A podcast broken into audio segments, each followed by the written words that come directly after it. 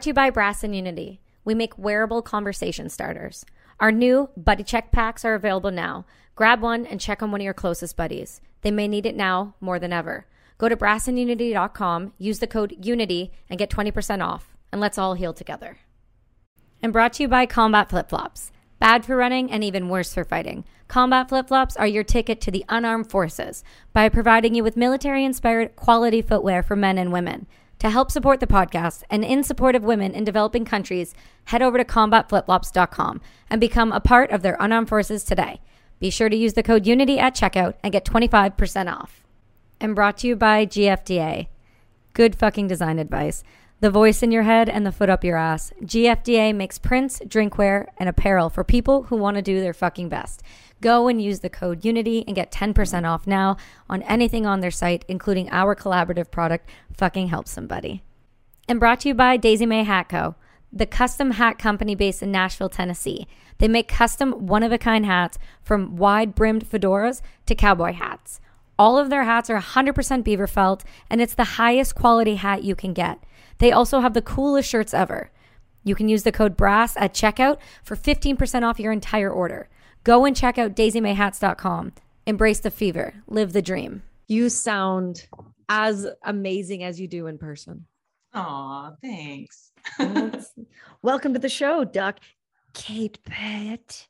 I love your name because it's so similar without two different letters. It fucks me up. When sometimes when I get really, really ripped and I try to say your name, it takes me a long time.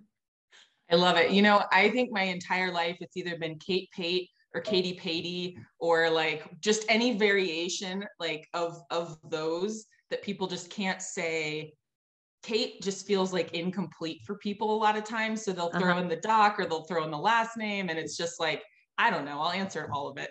it's fine. You do answer all of it. And it's because you have so many hats that you could answer to. We were just having this conversation um, for people who don't know who you are, um, do yourself a favor, familiar, familiarize yourself with this woman because she is a hitter in in a way that I was trying to articulate before. It's hard to come into a community like this, uh, veterans, first responders, people who have maybe had more trauma experience, and not only immerse yourself in amongst everyone, but in a way that you don't feel intimidating. You feel accessible. You feel like anyone can have a conversation with you about anything, whether it's psychedelics, whether it's your um, your actual background, which is your PhD, and is it neurophysiology? You're a neuro, neurophysiologist, right? Yeah. So, and then you you also come in from the medical military side, which is really different. I you don't often see that. So you feel like someone, and you feel like someone that I could really learn from, but also you articulate in a way that my listeners can also resonate with and learn from. Yeah, well, I, I appreciate that. And that's sort of, I mean, I that's my dream is to be able to have people feel that way because I want to have these conversations and I want to be accessible. And um, you know, I think that we all have something to learn from one another and to be intimidated by other people's achievements or just, you know, whatever box they check on paper I think does all of us a disservice because again, like it doesn't really matter what your credentials are or aren't. We we all have something to learn from each other. And I think maybe one of the reasons why that comes across is I've always tried to be a student before being a teacher. And I'm always trying to learn from everyone around me. And I bring a curiosity to to to the human being it's like you know there's there's so much that we all hold and that we all carry and we all have incredible stories. And i that to me is exciting. Every time i meet a new person i really want to get to know the human behind the the labels that that we all show up with and present first. So maybe maybe that's what it is but i don't know. I'm just grateful to be in this space and for for people to feel that way yeah, and it's fun because I'm going to I'm going to explain how I met you in person because that'll kind of give context to why I speak about you the way I do. So I met you at a Black Rifle coffee party at Shot Show and I had heard about you from people around and then they all said you're going to meet you got to meet this girl you got to meet her you got to meet her you got to meet her and when i got a chance to meet you i think it was nicole who introduced us in tier mm-hmm. i was so thrilled because you lived up to the hype in like all all ways um so that's why i say you're accessible is because you're at shot show and we're just having a good time and yeah. i don't feel like you know it's a a judge setting but mm-hmm. you do have so much to talk about but i do want to kind of figure out how you got into this because it's not like you decided to go to college and then just go work at a doctor's office you decided to like i'm going to do like a decade of school and put everything into this so are you from a background where your parents were doctors or educators? No uh, so my mom was a nurse. Both of my parents ended up going and getting uh, associate's degrees so no four-year college no graduate school in my family. Um, excuse me. Um, and I think my mom being a nurse definitely helped with my interest in medicine, but I, I was always really intrigued by the human body and medicine and trauma medicine in particular when I was a kid. And I didn't really want to go in and, and you know go into medicine and become a doctor. I was just too interested in too many different things that focusing on the one like that one thing just didn't seem like a good fit so i would just go with you know ran with science and it was like biology and physiology zoology any of the ologies i was just fascinated by. I had like i'm not even i'm not even shitting you. I had like um neuroscience for dummies when i was like 10 years old. Like i was that level of nerd. I was like all all about the brain like just reading textbooks. My friends are like I mean, I certainly was outside playing all the time too, but like when I did read like stuff like that, I would totally just go right for the like the hard sciences. Uh, I was a weirdo, but it um certainly paid off, I guess. I, I was gonna say, I feel like it paid off all right. yeah. Uh, but we came, I came from a military family, so my most of the men in my family served in some capacity, and okay. two of my three brothers were in the military and that was always part of our like family culture so it just was something even though we weren't my dad wasn't you know in the military when i was growing up that was all before we were all born but like it just was a part of our family culture it seemed like that was just something we talked about a lot and um i I personally am, uh, you know, I didn't join, I didn't really think to join the military myself, but I was always a supporter of it and supporter of the service members and, and, veterans that we would come across. But it was never a huge part of my life, meaning like I didn't have a large group of friends who were either serving or veterans um, until it was probably into my career a little bit. So, where I went with my career, I started kind of in the sciences and then ended up um, wanting to pursue uh, a, a PhD in neurophysiology. And it's kind of a long story as to how all of that happened. But um, I ended up t- just wanting to pursue more more school. It was not really done yet. I was like, I don't want to be I don't know what I want to do work wise. So I'm just going to stay in school, continue to research, continue to study, do work towards, you know, this stereotypical academic researcher thing, which didn't really fit, but I didn't really know what else to do. Um, but I was passionate about a lot of different areas of research. So I studied uh, respiratory neurophysiology as a grad student, which was basically like, what is this connection between the brain and the body and the breath? Like, how does the breath influence physiology? How does it influence mood or affective state? How does that, how does your affective state influence your breath? Um, how does that all play into human performance and wellness? So I was really interested in that. Um, what year was that? What's that? What year was that? That I graduated? No, no, no. That you were studying the the more of the brain body connection in the breath. Uh, that was 06 to 2010.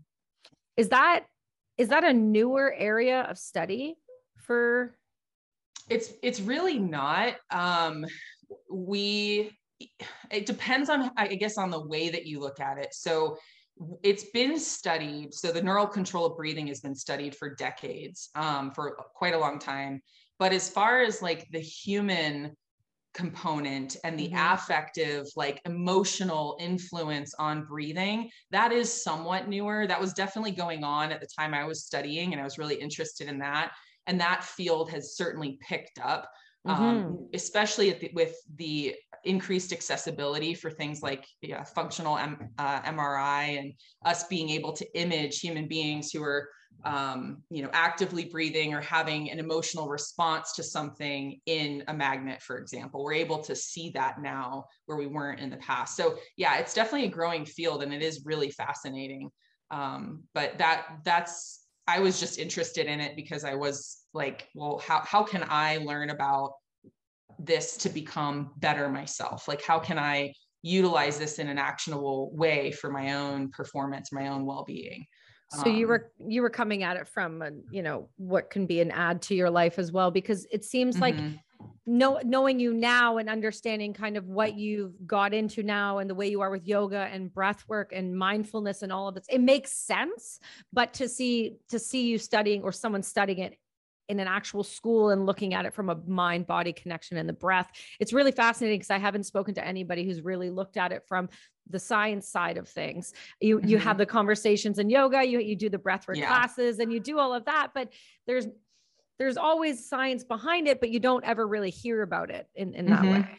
Yeah, definitely. There is a lot there. People do.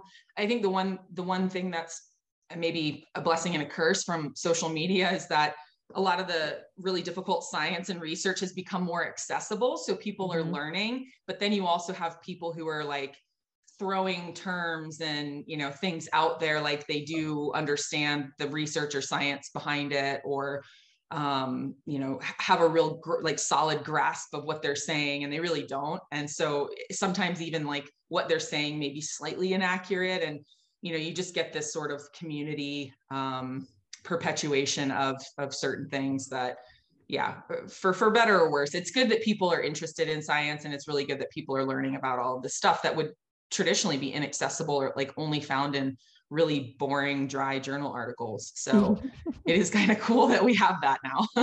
Colorful slides. It works. Your yeah. your page is is amazing um because oh, it is it's broken down into colorful very beautiful slides and it's digestible, it's shareable, it's learnable. It really works.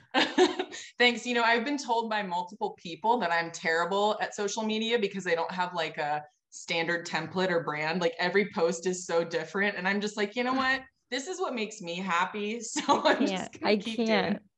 It works. I don't care what anyone says. It works. You don't have to look like everyone else. You're you're you're trying to put out information to individuals that is like you said often found in things that are really dry things that mm-hmm. most people are not going to sit or even have the ability to digest and really know what they're yeah. even reading so i think your yeah. page is great and those people can suck it um so so where where did you go from there you moved on from from yep. the breath what yeah, was next so- so I was always interested in neurotrauma and I wanted to get more into that. And part of that was when I was in grad school at the University of Florida, we were looking at not me personally but our lab and other people that we worked with were looking at how tbi impacts breathing and and does it.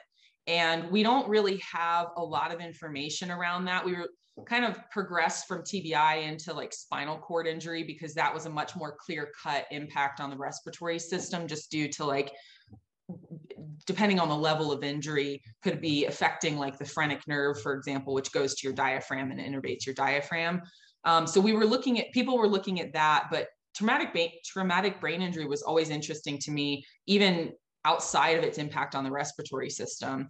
And when I went and did my postdoc, I um, I wanted to. I had some really good opportunities to do postdocs in places that I really didn't want to live.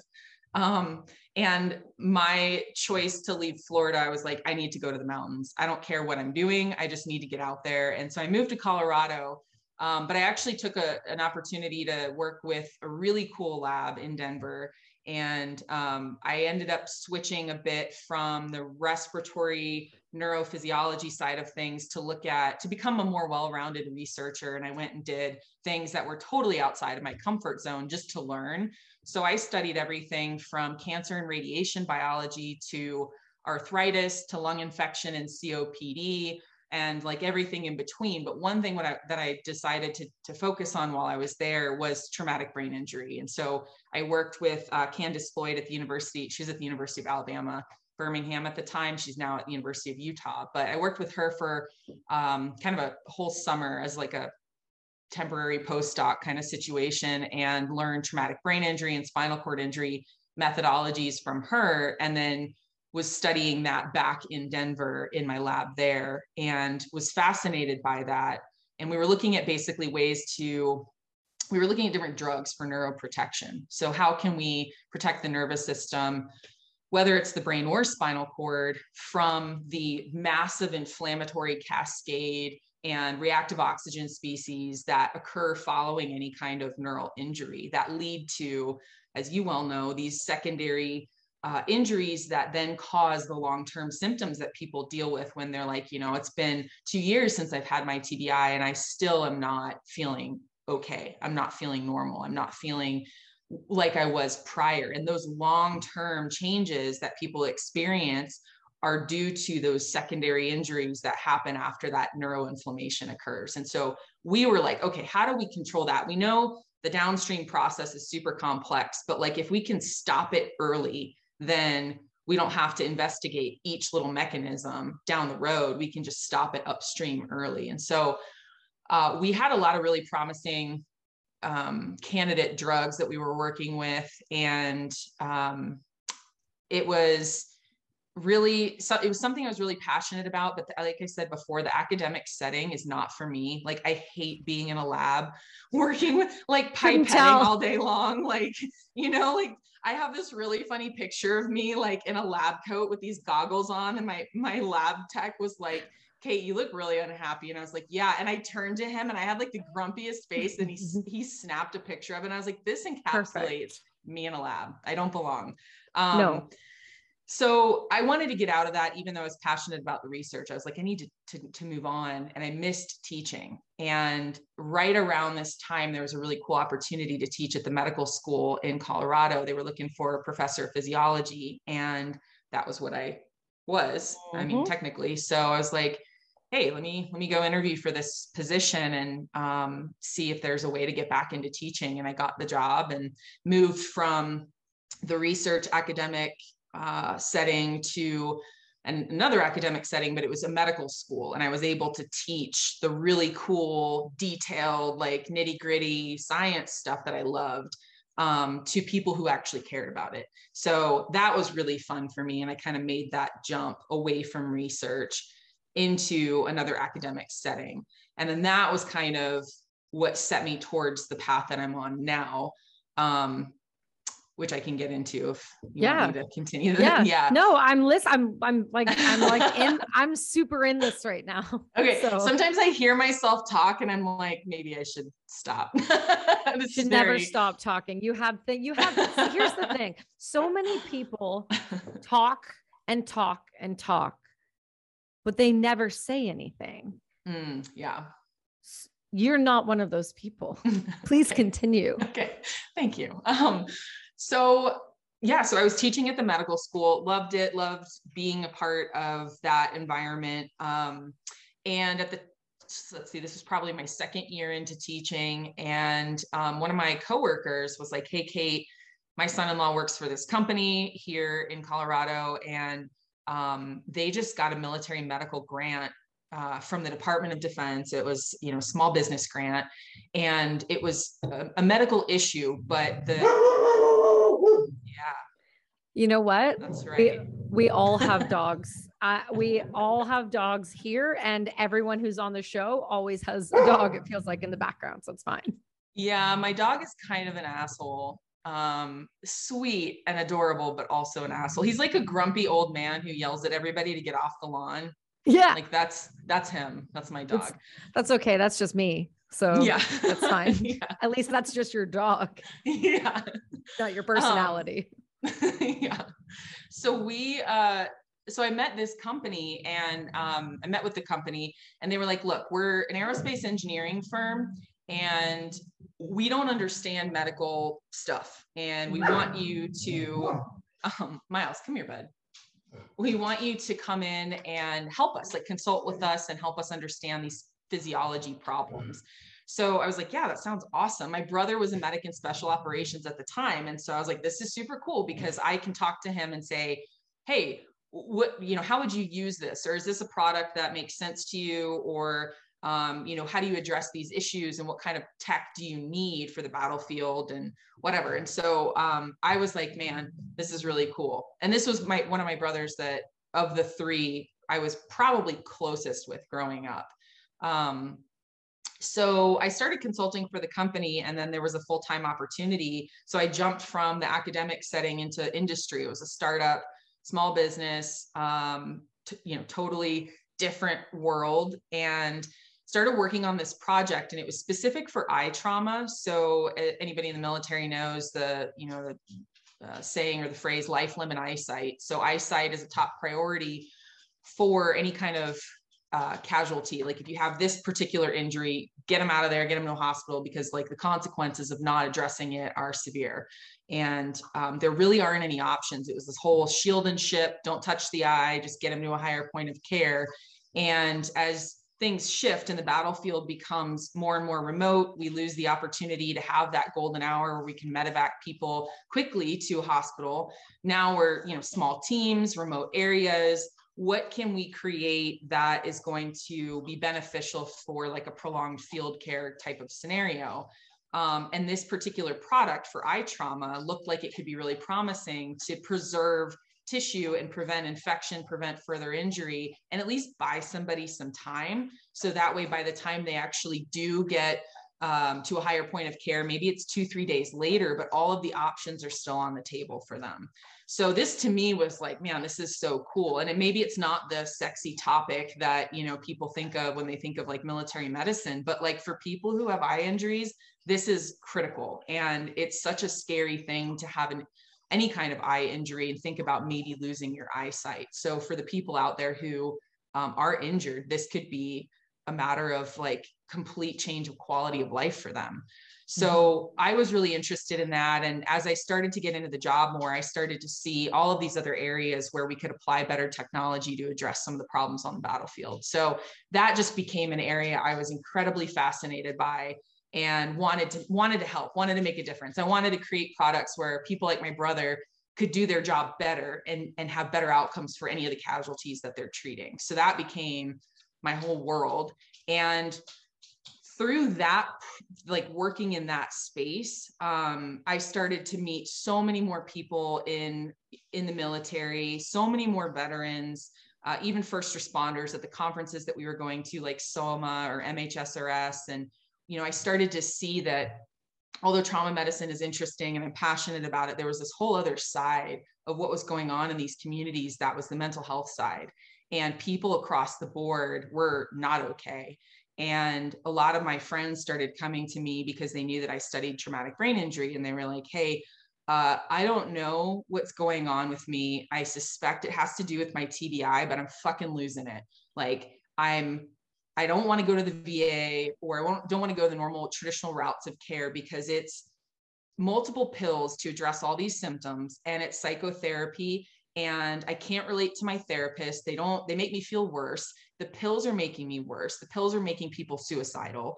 And we're losing people who come back, make it off of the battlefield, and now they're taking their own lives here at home. And it became this overwhelming, like I felt so helpless when I started to see what was going on in the community. And I was like, I have to do something. I don't know. Like, I'm not qualified. I did not study mental health or psychology. I don't know, I'm not a therapist or a counselor. I don't know how to do any of this stuff. But what I do know how to do is be a human being. And I do know how to explain what, what I know. And I can at least go study what's out there and try to explain it to my friends in a way that makes sense to them. And mm-hmm. maybe that'll be helpful. And so that is kind of what pushed me in the direction that I'm working in now, which is like, you know how do how do i basically try to take all of the information that i can find and share it with people who need it in a way that makes sense to them so they can make better choices for themselves and have a good quality of life great ideas start a podcast yeah. you should start a podcast you're oh, fucking God. brilliant i don't know why you wouldn't you're like yeah. the female huberman except I think you're better looking. That's on me though. I think I mean I'm serious. Like what yeah. you do is so is so needed and so necessary and so you you it really I, I just want to touch on this because I think it's really um really great and it shows your character a lot when somebody really sees something as a problem and takes it personally i mean that's it's really fascinating to hear you talk about your first position because of because of what it is but also the access the access you had to the military at the same time to be able to actually have a real conversation because most of the time when you're developing something or you're working on a project that has to go through chains of command it has to go down the line you can't really mm-hmm. talk to somebody that's in unless you have a close connection to somebody and get yeah. their opinion and get their advice and so that makes me happy to know that that's actually happening because on the battlefield sometimes at least when i was in there's always improvements that can be made. There's oh, always yeah. improvements. Always. But, always. But here's the thing how often are they going to listen to the lowest rung on the totem pole? So when I right. hear other people taking that on personally, like taking that on themselves and seeing you go through this to get to the point of mental health, it's it's really um it's a big thing because I think if we had more people that were interested in these topics and not and i think that most people are interested in these topics don't get me wrong i think yeah. they don't think that they are intelligent enough to understand these topics and that's really where you come in and that's why i think you're so valuable mm-hmm. um i have a few questions about uh is it operator syndrome that mm-hmm. we're now we're calling it okay so in yeah. canada they're starting to diagnose people with it and it's just i think there's been a couple there's only been one guy that i know of and mm-hmm. I only know of him because my doctor was his doctor, kind of deal. Okay. Yeah. And in Canada, their TBI diagnoses are very difficult and very hard to get, and mm-hmm. people just aren't getting them. They're getting PTSD and PTS, right. yeah, and they're getting that like it's hotcakes, right? You know, yeah. Right. So TBI is seeing as that is somewhere where you were really started. Can you kind of walk through operator syndrome a little bit for me so people can understand what that the difference between that and say PTS and PTSD might be? Yeah, so operator syndrome, it's become a term that's been thrown around. It's technically not, at least not in the States. I mean, it's technically not an official diagnosis, meaning it's not part of like the DSM, for example. Mm-hmm. Um, it is a term that researchers have used to encapsulate the collective of symptoms that a lot of operators experience just to try to characterize what's going on and to have some agreed upon terminology. And where it came from and i think the, the paper was published in 2020 if i'm not mistaken but chris Frueh and his colleagues um, put together based off of uh, a group of, of operators that they had all been working with, a collection of symptoms that they were noticing were happening across the board. And tra- uh, traumatic brain injury was kind of the hallmark injury in this group.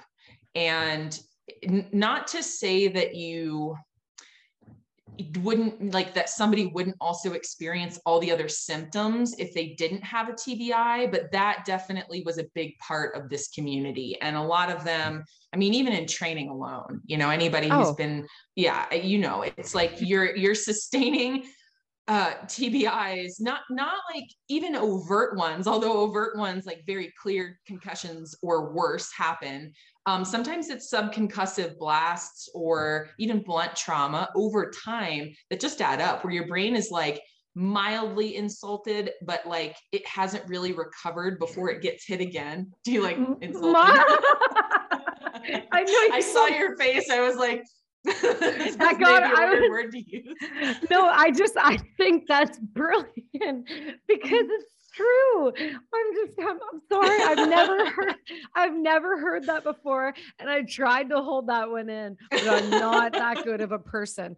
And I remember as you were saying it, it was like mildly insulted. I remember a moment when we shot the Carl G for the first time. Oh my God, those. Yeah.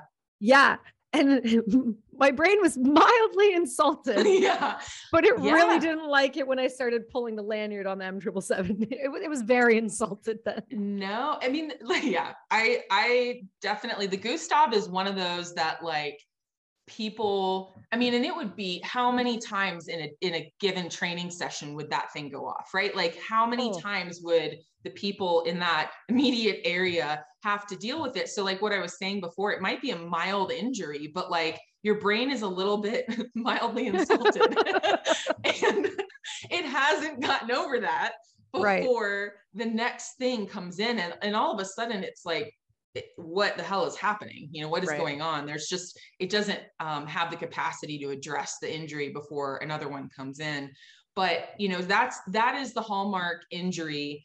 Uh, there's a um, another paper that cites the operator syndrome paper that was published um, called modern warfare destroys brains. Um, kevin trujillo i think. Uh, i'm Ooh, probably i want to read that his, his last name um, and another colleague and they published it basically to say that modern warfare the the hallmark of it is ied blasts or even in training you know you're having like flashbangs go off in really confined spaces yeah. and all of these things that we now understand can cause injuries and that is the hallmark of, of modern warfare is that that particular injury but that plays into this the symptoms that ha- that a people experience after a TBI play into the other symptoms that show up in operator syndrome. So you end up having, like, for example, um, some of the things that are in there, like marital problems, you know, uh, family issues, sleep issues, uh, mood and cognition changes where you're kind of flying off the handle, uh, hypervigilance, um, addiction is a big part of it, right? Like, and that's something where it's twofold. When when your brain is injured, you are likely um, potentially inhibiting the uh, part of your brain that is sort of the executive functioning center, so the, the prefrontal cortex, where now all of a sudden, if that's injured or impaired in some way, impulse control is less effective. So for somebody to just be like, oh, fuck it, I'm just going to go drink right now. Like, and every time you do it, that pathway gets reinforced and it's easier and easier to, to default to. So for people who are dealing with addiction following TBI, part of that is because your injured brain now is less effective at being like, hey, actually, do I really want to do this? Let's think about it let's pump the brakes instead of it just being on autopilot and then reinforcing an addictive pathway but also even if that weren't true a lot of times people might end up choosing substances or any other form of distraction that can become a, an addiction uh, like porn for example or anything mm-hmm. else uh, because they feel so shitty, right? Like you're you're like, oh my god, something's wrong it's freaking me out. I don't know what's going on, but like I have got to get out of this body to stop feeling this particular way. What do I know that's going to distract me? I don't know. Maybe hookers and blow or whatever. Yeah. You know what I mean? like, whatever your thing is. Whatever your thing is. And and it's you know, I'm I kind of make light of it, but it's true. And it's it's not to like downplay the impact of addiction, but it's like, well, of course, it's to to normalize it and say, of course, everybody's just trying to feel okay mm-hmm. in their body and in their life. And when they don't, and they've been given no reasons as to why things are happening or what's going on or other tools for dealing with it, well, what the hell else are you going to do?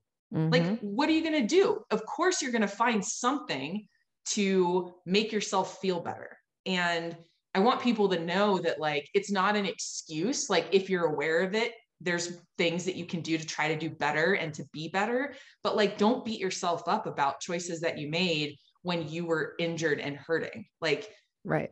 we are all trying to do the best that we can. So yeah. that is something to be aware of too with operator syndrome that addiction can play into to the symptomology. And when you have like for example booze especially you know if that's a part of your life well, your sleep's going to be even worse. Maybe it was already bad because of your TBI, but now all of these other things are compounding the effects on your family, on your sleep, on your health.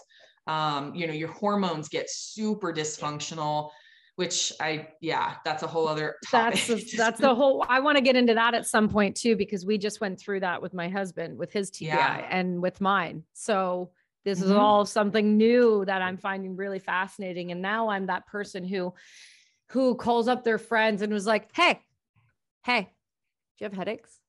Mm. Hey, hey, do you have stomach problems? Hey, do you have vertigo? Hey, tell mm. me all these because I want to know. Because right. if I can see someone struggling with something, eh, if it's not PTS, and I know they've racked their brain a few times, mm-hmm. I kind of go, okay, we need to have a conversation. And I I know what I know, and it's not very much, but I know enough to be like, hey, you should probably go get it checked because now I've been Yeah. through the process. Absolutely. And and you bring up a good point about PTS. Um, it- that can be another um, comorbidity with operator syndrome. You can see that. And I want people to understand something about that um, because if you have a traumatic brain injury or you have a background of chronic stress or childhood trauma, you are more likely to develop PTS following some sort of traumatic event in your life because of the way that your nervous system is now wired. So, if you are one of those people who develops it following a trauma of some sort, you're not weak, you're not poorly trained, you're not any of the things that people start to assume about themselves. Mhm. It is literally your nervous system, the way that it was wired and set up because of all of the other collective things you've experienced in your life that are now creating this environment where if you experience trauma, you may go on to develop it where your foot is literally on the gas pedal of like your nervous system in sympathetic overdrive. And it's uh, a really scary place to be. But it doesn't, you're not, uh, if you have operator syndrome, y- you you may not and a lot of times you don't have you don't see PTS and part of the reason is because a lot of a lot of folks from that community will say that they actually don't feel traumatized by anything that they did and the assumption is that you know from like from a psychologist standpoint it's like well you were in combat you must be traumatized and a lot of these guys are like hey um i did a lot of stuff and i loved it and i would go back in a split second and none of that was scary to me and none of it was traumatic and i really think that people need to believe them when they say that and understand it I went through that yesterday. That's why I'm Mhm. laughing with a Yeah. friend of mine, uh, Paul de Gelder. Okay. He's um he was an Aussie uh, bomb clearance kind of guy, yeah and he got attacked by a bull shark in Sydney Harbor and lost his arm and leg. oh holy shit And oh yeah, he's a super gnarly. He's the host of Shark Week. He's super. oh gnarly. right on oh yeah okay. Yeah, yeah. So Got it. that's the robot man there. That's Paul. yeah yeah Um. So anyway, we do these checkups just because it's like the only time we can have friendly conversation because we're both doing things. So I'll be like, Yeah. let's just record an episode and we'll know we'll sit down. yeah. And he's we went through this again yesterday. And I was like, Paul, how you doing? He's like, fucking fine, mate. Never Yeah. anything wrong. He he's like, people ask me, like, why don't you like they asked me to come speak on mental health and like overcoming Yeah. things. And he goes, I can't. I don't feel anything. I wasn't upset about it. I'm not angry about it. I don't have nightmares about it. I'm solid. I'm Right. good. And I sit there and I go, how? It ate you alive. yeah What and it came back and then got Ugh. another one. There's got to be something. And he's like, no, I'm good. Like, seriously, I, I, I won't talk about it because uh, there's nothing to talk about. And I don't Yeah. want to lie. I don't want to say, oh, I have nightmares. Like, he's like, he just won't do it. And so that's a, I'm glad you bring that up because there Mhm. truly are people who have done, been through, or experienced what most people it really does damage at, Yeah. but they're actually fine. Right. Yeah. And it's important to believe them. And a lot of, you know, I mean, I'm not a psychologist, so I have the luxury of looking at it without the um, bias of assuming there's something wrong with people. I just assume. but like, you know, I, I think it's a good point because a lot of people uh, really do like there's like my you know Jericho, but my buddy Jericho, he always says like it's okay to be okay. You know, you don't have to look for the trauma. You don't have to look for something to be wrong or expect something to be wrong if it's not, if it's not really there. And Yeah. some people are literally okay with going through hellfire and coming out and they're like, dude, I want to go back and do that again. Or I'm Yeah. sure he doesn't want to go back and have that experience again. However, doesn't mean that like he didn't make it through it with like in an okay state, you know, and and part of that is how we're wired, how, you know, just who we are, our experiences. And, you know, there's a lot I think that we don't understand about it too. I'm not going to say that, I'm not going to claim that we really understand that well, why some people are okay and others aren't. Um, that's a whole other area of research. But like, I do think we should believe people when they say, like, that's not it, they weren't traumatized they were probably more affected by childhood shit than they were Mhm. by time in the military. But um, that's a whole other thing. So so PTS can be part of operator syndrome, but you often don't see it because people don't recollect a trauma associated with their time in service that they would attribute to all of the symptoms that they now feel. Jericho's trauma is is keeping it tucked. That's yeah. yeah. That's his That's- his compensatory mechanism for his trauma. He Just keep it. Yeah. If he keeps Exactly. everything tucked, it stays tight. There's no Everything's everything's right in the world as long as it's tucked. I know. I feel like I need to have him on the show now just so I can have a conversation with him about tucked because I'm always tucked. yeah. I yeah. feel like it keeps me. I I'm not going to lie to you. And I feel like there's got to be something to this small tangent here.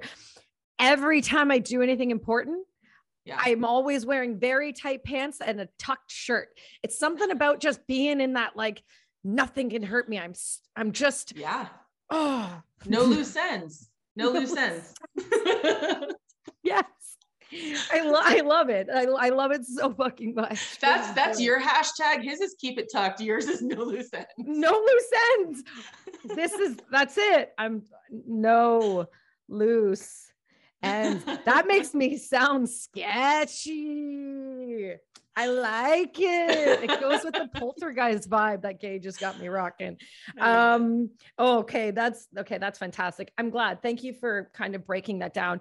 Because another thing we're seeing right now, at least I'm seeing, and maybe it's because I'm having different conversations with people, different doctors, uh, you know, different military members, but there is this weird thing going on now. There's PTSD, there's PTS, there's PT, PTSI, there's PTG, yeah. all of these now. Yeah, Before we went, yeah, can you, is there a way that you can help us understand Mhm.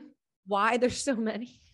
Yeah, definitely. I, it's a really good point. I think it should be talked about because you do see all of the terminology kind of tossed around in the community. Mhm. And um, it all started from PTSD, so post traumatic stress disorder.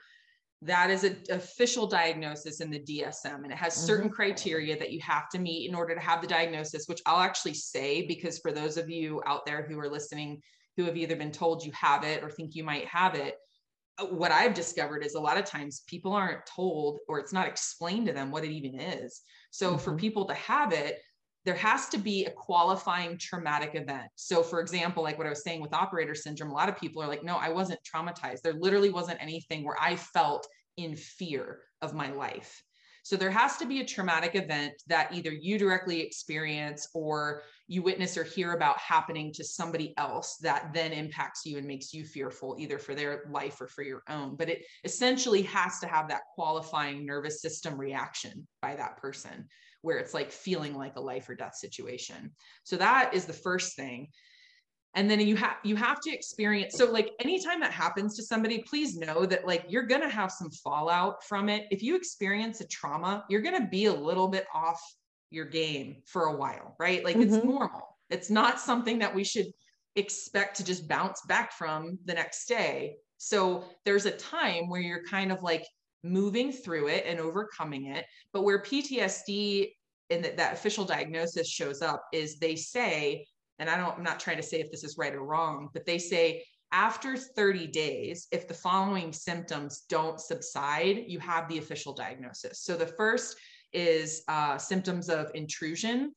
So flashbacks or nightmares, for example, that are um, activating. Doesn't have to be the exact event that happened, but things that are like just Theme related. Yeah. Theme Yeah. related is a big one for them for that. it bothers you, right? Like it's Mhm. related to that, it bothers you. Uh, symptoms of avoidance is the other one. So if you know that you're going to be uh, triggered or you're going to be uncomfortable in certain scenarios, you avoid living your life and and doing those things because you you know that if you go do that thing or walk past that road or that's that place that you're going to be taken back into that moment. So symptoms of intrusion, symptoms of avoidance, hyperarousal. So the hypervigilance that people experience where they're always like focused, which is sometimes just a normal thing that people in that community experience because of their job. So just because you're like hyper vigilant doesn't mean you have PTSD. Uh, it can just be uh, a byproduct of your training, and that's okay. But it is a part of PTSD diagnosis. Um, and that also is like enhanced startle. So if you tap somebody on the shoulder and they like flinch like that, that's your nervous system's just on edge.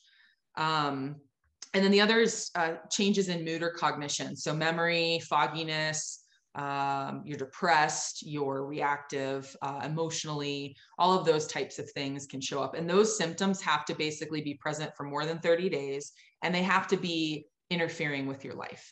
So that's the overall diagnosis of PTSD. And that's what people use when they're saying, um, you know, like, like considering it for disability, for example what the community started to do because PTSD was such a like dirty word and it was mm-hmm. so thrown around and it was so associated so tightly with the veteran community where like just so everybody knows like a lot of people experience PTSD in the civilian world outside of the anyone with military experience so it's it's a normal part not normal but it's like a, a not infrequent part of of life for many people and it doesn't have have to do with military service at all. So uh, for for many people. So it's not just associated with being you know veteran.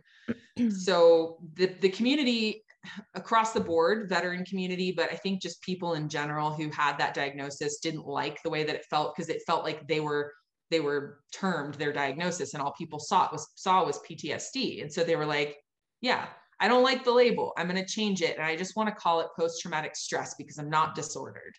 And that makes sense to me. I get it. But post traumatic stress is kind of what you experience following the trauma that typically will resolve. So the post traumatic stress is normal. And usually it will resolve following trauma at some period of time. When it doesn't, it gets classified as the disorder that can then be diagnosable. Um, but people still use it and it sort of destigmatizes the diagnosis. So those who are diagnosed with PTSD will still sometimes just call it PTS because it doesn't feel as heavy and it doesn't feel like such a, a shitty label that people get when they, they're afraid that that's all you're going to see. And I totally understand that. I catch myself doing that now because I understand there it's, it's like the, um, I had this conversation with uh, Casey Woods mm-hmm. and uh, it was the conversation of death by suicide or or you know killed themselves kind of conversation so yeah. it's like changing the way that we look at things yeah and eh, eh, PTSD is the one that like they use to medically release people. So that's what they medically released like med board me on was that. Yeah. And then once they do that though, it's it's much harder to get out of that. Like it you're sure. that's that's on your medical record for for a very long time because they consider it a disorder. I don't mm-hmm. know if I have a choice, but I would much rather the injury rather than the disorder. Yeah, and so that's that's next. That's the one that and and I get it. Like words matter and yeah. the way that people frame things, their own personal narrative matters. And it's important if a term doesn't feel right and it's making you feel stuck and like you can change your story. You know, you don't have to like hold on to a term just because somebody else gave it to you. Like mm-hmm. if it mm-hmm. doesn't fit, it doesn't fit, right? So like that matters. And if you're changing the way that you refer to this, that's okay uh, for your for your own narrative. Post traumatic stress injury or PTSI is the way that people started kind of doing the same thing like PTS. And I've said this before, like you're not broken, you're injured, and injuries can heal. And mm-hmm you deserve to heal. Everybody deserves to heal. So a lot of people have been referring to it as post-traumatic stress injury as like an injury to your psyche, an injury to your nervous system, an injury to your emotional being. And that fits like that makes sense to me too, with my understanding of the neuroscience behind it, as well as the spiritual emotional component of it and the psychological component of it. Post-traumatic stress injury does make sense where you have a traumatic event and you have this stress response that is kind of a result of that like psychological injury really and um, i think a lot of people are reframing it to put it in those terms to make them feel like like anything with an injury if you go to P, you know pt and or you know rehab and you rehab it then you can heal. And I like that because it sets people up to um, think about it as an injury that can heal rather than a diagnosis you're stuck with forever. Right. So there's post traumatic stress injury, and then there's PTG, which people refer to as post traumatic growth.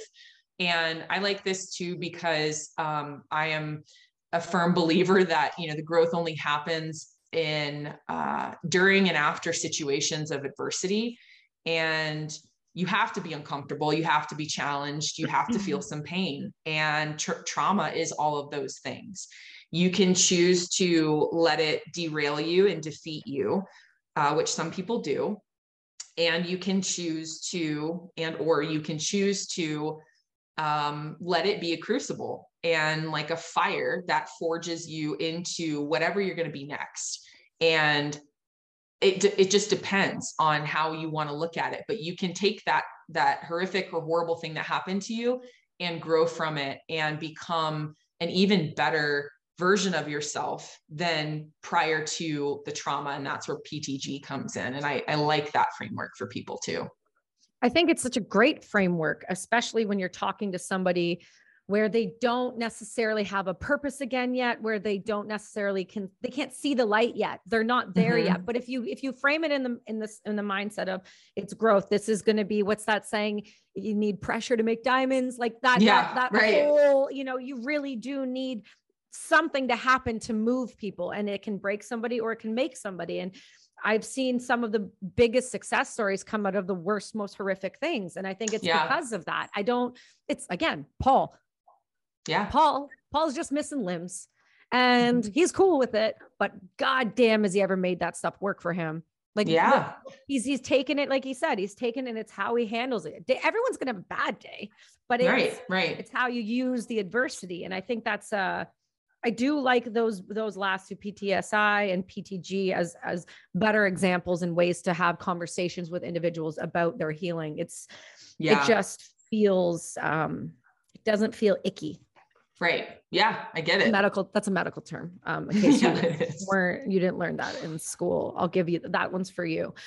But you with all of these with all of these different diagnoses and these ways to look at healing and TBIs, it's it's fascinating to see you go down the path you have with other healing modalities. Mm-hmm. And that's really where heroic hearts kind of came in for you and your integration coaching and things like that. Um, yeah. However comfortable you are talking about, you know, psychedelics, I would I would love to hear how totally. you got into that. Yeah. Um, actually, it was through a friend who, um, gosh, this was back in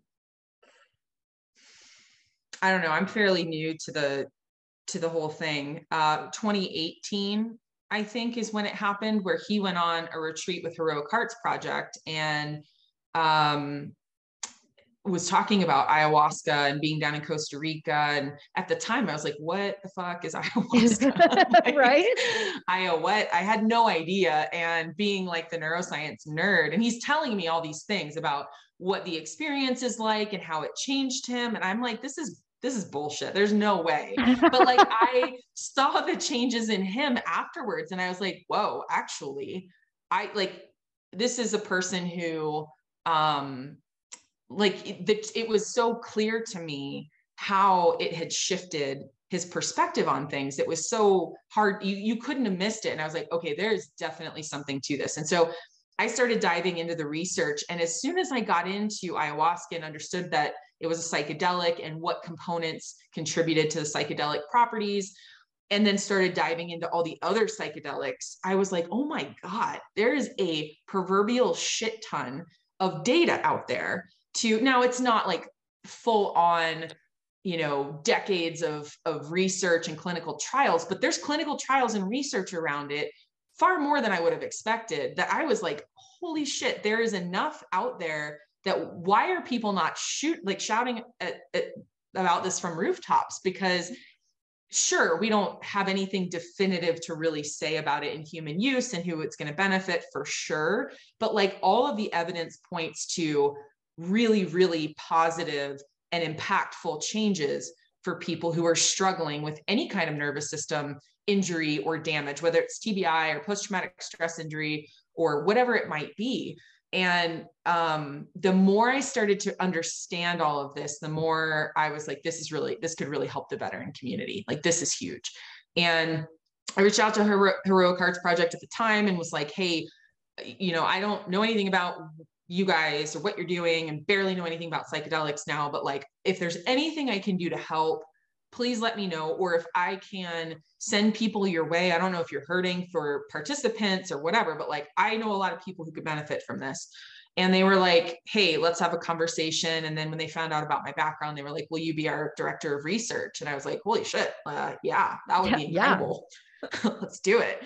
Um, and they invited me on a retreat so I could see, like, witness what was going on for people and have a firsthand account. So when I spoke about it, I was knowledgeable of like actually how the process worked. And um, he asked at the time, Jesse asked at the time, he's like, Do you want to participate too? And I was terrified because, like, I had, I'm like the dare kid who never went and did drugs as a kid. Like, my older brothers did all of the drugs under the sun. And I was all always like, the drugs. I was always too afraid because I was such a brain nerd. I was like, Oh, this is bad for you.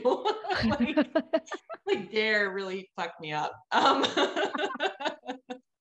but like the more I researched about it, the more I realized one, it's totally not going to harm your brain. But two, I could benefit from where I was at in my own life and uh, wanting to have my own healing from a lot of the traumas that I've experienced and a lot of the shit that I have been through in my own life and um, really kept close to the heart and kept quiet about. It was always like, you know, suffer in silence kind of thing. And I was like, you know, this is something that I think could be really helpful for me too. So I went and had an experience with uh, a group down in Peru, and my mind was blown. It was my own personal experience, but also witnessing the changes of the guys that I was with. And everything was just so powerful that I was like, you know, this is, there's really something to this, and I want to help and I want to push this narrative. And I don't care if it's taboo. I don't care if people are going to look at me weird and I'm never going to be able to work in government anything ever again. Like, I don't, you know, it was like, I just don't care because this is too important. So I started talking about it and um, eventually got into integration coaching with Heroic Hearts Project as well, wanting to help the veterans who go through the program set themselves up for success, getting prepared, and then integrating their experiences on the back end as well. And uh, over the years just kind of got got more involved in that and, and just kind of pushed as much as I could out there to to folks. And as you see now in the social media arena I mean it's become more of a normal topic of conversation which is fantastic. Mm-hmm. it's a huge conversation. It's like the conversation being had. And I think it's great. Yeah. I think I always preface when I say oh I think ayahuasca is great with if you aren't on SSRIs and you do the proper prep work and you do it in proper set and setting and all of those things because there is again it is becoming the thing that people are talking about and all trying and experimenting with which is incredible it's just mm-hmm. making sure that they realize that there's a real reality to this stuff and that it is very potent very powerful mm-hmm. and it is it does come with um, i don't say risk but it does come with if you're not doing it properly it can be dangerous and so yeah, i always absolutely I always lead with that just because I never need someone to come back and be like, you said it was safe. Totally. And I'm like, yeah, well, I said it was safe for me. Yeah, right. like make your own choices, people. be your own people, people. That's yeah. Be your own selves. Um, so that's interesting to see how it affected you. Did you what did you find eh, in terms of experience wise was something you didn't expect and something that you learned from it that you've taken forth. And have you done it since? Mm-hmm. Yes, to, to all that. Uh, yeah, man, there's so many things that I took away from it. Um, I think eh, for me personally, because my everybody's traumas are different, everybody's you know background is different. For me personally, you know, I grew up with the kind of mentality of uh, I you know I don't need people I can do everything alone. I need to I need to do everything alone. I need to prove that I'm like capable of not needing anyone. And also emotions are the devil and I don't want to feel a thing except for anger maybe. Uh you know, like it was just kind of like you don't express that in front of people. Emotions are not something that you uh, allow other people to see or it's, it's just inappropriate and it's like that that whole the whole you know uh, keep a lid on it type of mentality that I grew up with. So um, for me going into it, I had uh, a really hard time because it requires you like you do need help like i was so the medicine was so strong that i was literally like i can't fucking move like i'm literally like i need help like i'm squashed into the earth like yep. unable to move you know like Yeah. um and had so many emotions come up and i caught myself not wanting to express them or feel them because i Mm. didn't want to disturb other people it was like no no no you're gonna you're gonna be you're gonna make a scene you're gonna have you know have the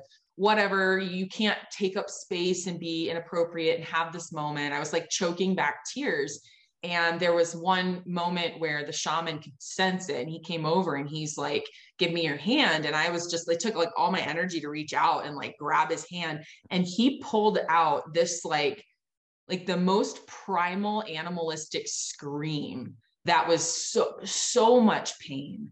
It just was like i caught myself like who is that? Like what is that voice? I didn't even it didn't even seem like me. It seemed like it was some somebody or somewhere else.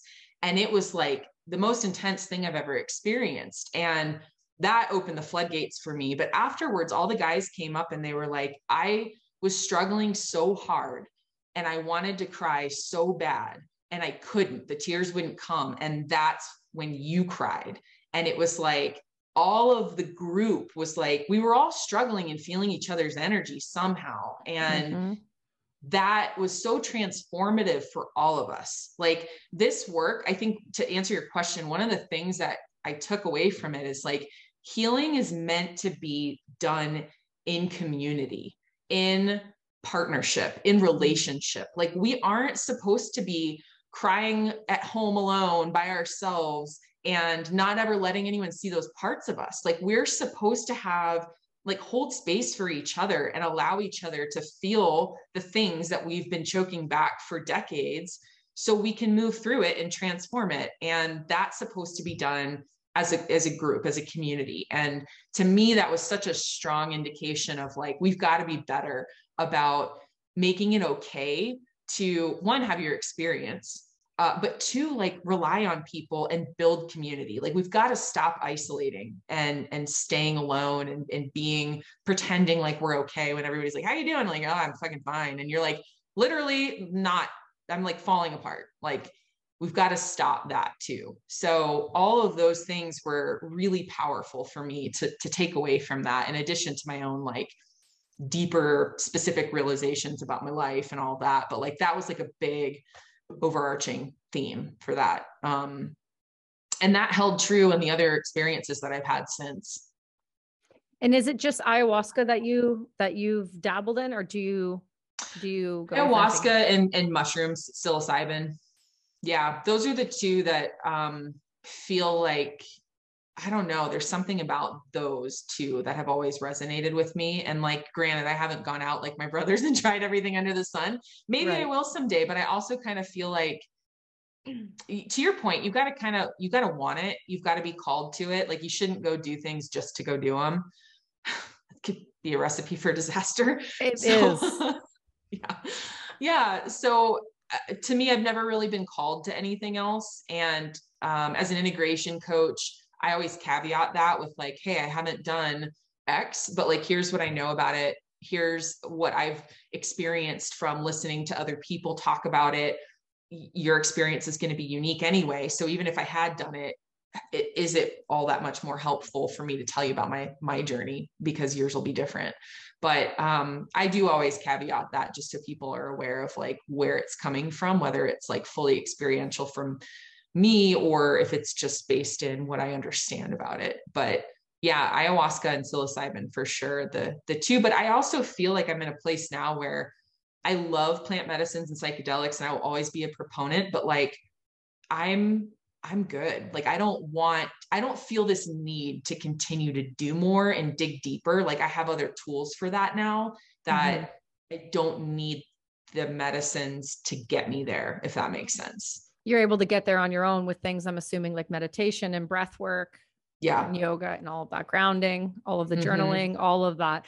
That's what I was going to ask you next. I mean, I'm going to have you on again because I know we only have so much time left, but I want to get into things um, maybe next time a little bit about TBI and mm-hmm. psychedelic use because I do. And what I'm starting yeah. to learn is that there are certain psychedelics that burn too hot for TBIs and inflammation is it just it adds to the inflammation and I think that's another thing that people don't quite understand is not every psychedelic is good for people with a TBI. Mm-hmm. You know, we've had these conversations recently with a few different doctors about you know, um, 5-MeO or um, what's another one like MDMA therapy. They burn right. really hot in the brain. Mm-hmm. They're not ideal.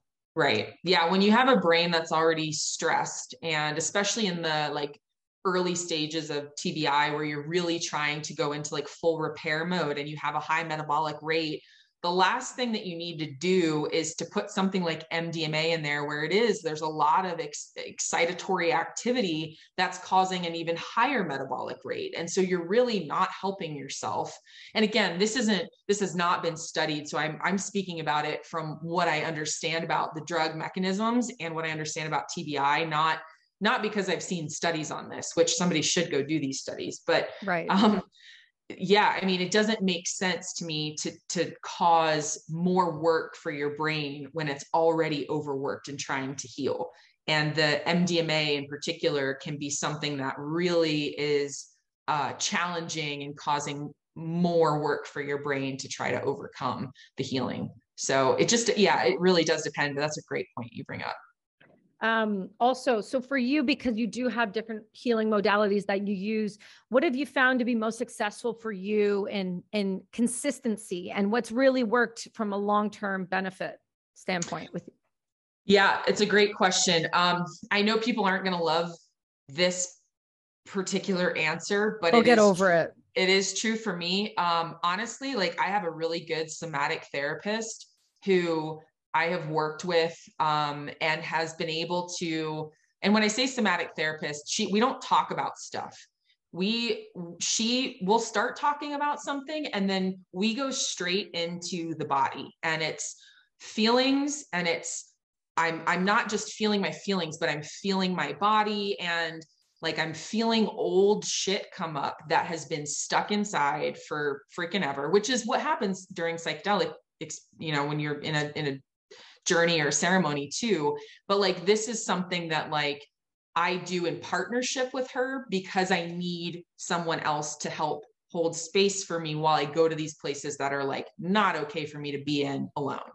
So I work with her a lot. She's been incredibly helpful, but I also do that kind of work alone in meditation where I can go touch in and access certain things and I can like feel into it and then pull back. And it's, you know, like I don't always want to go deep. People are like, oh, I just want to like crush my trauma and do the hardest things. And it's like, yeah, that's not always helpful. Like yeah. sometimes you need to touch in, maybe feel a little bit, see what's going on, and then pull back because it's not the right time or setting for you to like take that on by yourself. So I do a lot of that in meditation. Um, somatic based meditation practices really kind of get me grounded in my body and really allow for me to like explore what uh, stuff I've been honestly like keeping under lock and key, keeping like stuck and not ready to look at, look at and compartmentalized. And it just gets stored in your body in various ways, tra- uh, like tension, uh, sore muscles, injuries, things like that, that just kind of like hold, hold the, the tension and the pain of these like unfelt, unfelt or unlived experiences. So the meditation really helps a lot. Um, honestly, like nature nature therapy is my jam. I go out there and like, I mean, I have like cried and screamed and done all the things on mountaintops, on beaches, in the woods. Like I have had like the full human experience out in nature because it's something that like you tap back into that primal part of yourself and mm-hmm. the feeling part of being human, which we shut off. And that's the real meat of what it is to be human is to be a, a feeling being. So nature helps me remember that too. So I get out in nature, cardio, always like trail runs, mountain biking, um, anything that helps me connect and just kind of uh, get like into this like flow state um, is also super helpful. Yoga is something else. It's like moving meditation for me. Um, really connecting to the breath. And then of course there's, there's always breath work um, that really taps in. A lot of people do like holotropic breath work to tap into like psychedelic like states. Um, and that can be really effective too. That's not really what I do. I do different types of breathing practices, um, really to, to just regulate my nervous system, but that's super effective too. What's a what's an example of one that you do to regulate your nervous system?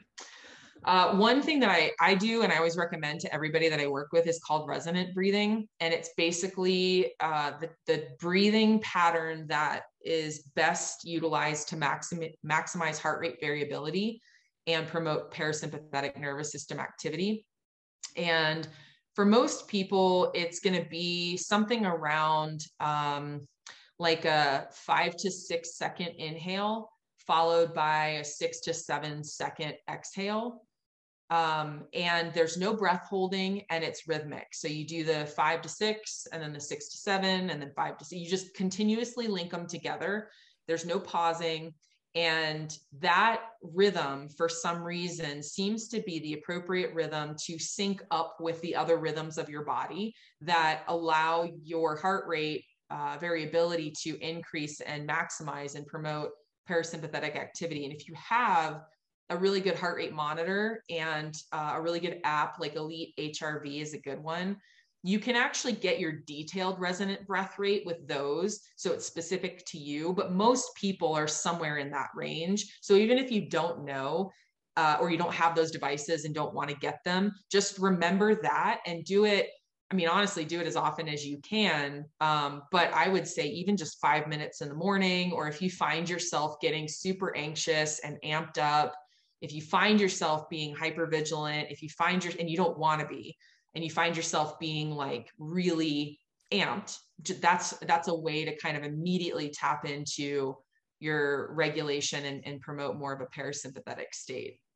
That's a great one. I'm glad you bring that up because i've had incidents where i've actually dealt with cops on a personal basis where one pulled me over for profiled the shit out of me. He admitted it. It was great. Um, yeah, it was good. I was getting, um, I think I was getting, I was getting wine on a Wednesday morning at, at 9 30. he just um, thought you were like already drunk and like replenishing yeah, your. No, t- totally did. Wow. I, I, came out in like a cute sundress with these big breech sunglasses, gold, huge yeah. nails, and a nice car. What I was getting it for was one of our employees' birthday. But okay. anyway, my point is, he came to me and he was he was you could feel his energy from like far away. Yeah. And I get it, but god damn, if you come to somebody with that energy, it's going to be met with a certain type of reaction. So yep. long and short was I brought him into the office and was talking to him about breath work and he had no clue, no idea what that meant. He's like, "Well, I do yoga once in a while." I was like, "That's not it." It's not the same.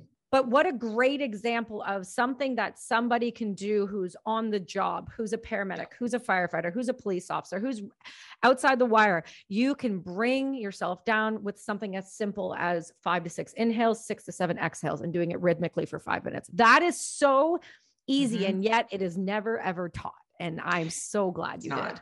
Yeah, good. Well, and it's I think it's better than box breathing. Box breathing is always what's taught and this is it, they all have their purpose, but this is definitely better for like just kind of taking the edge off, coming down a little bit and not being so amped up if you're going to go do something that is stressing you out. So, yeah.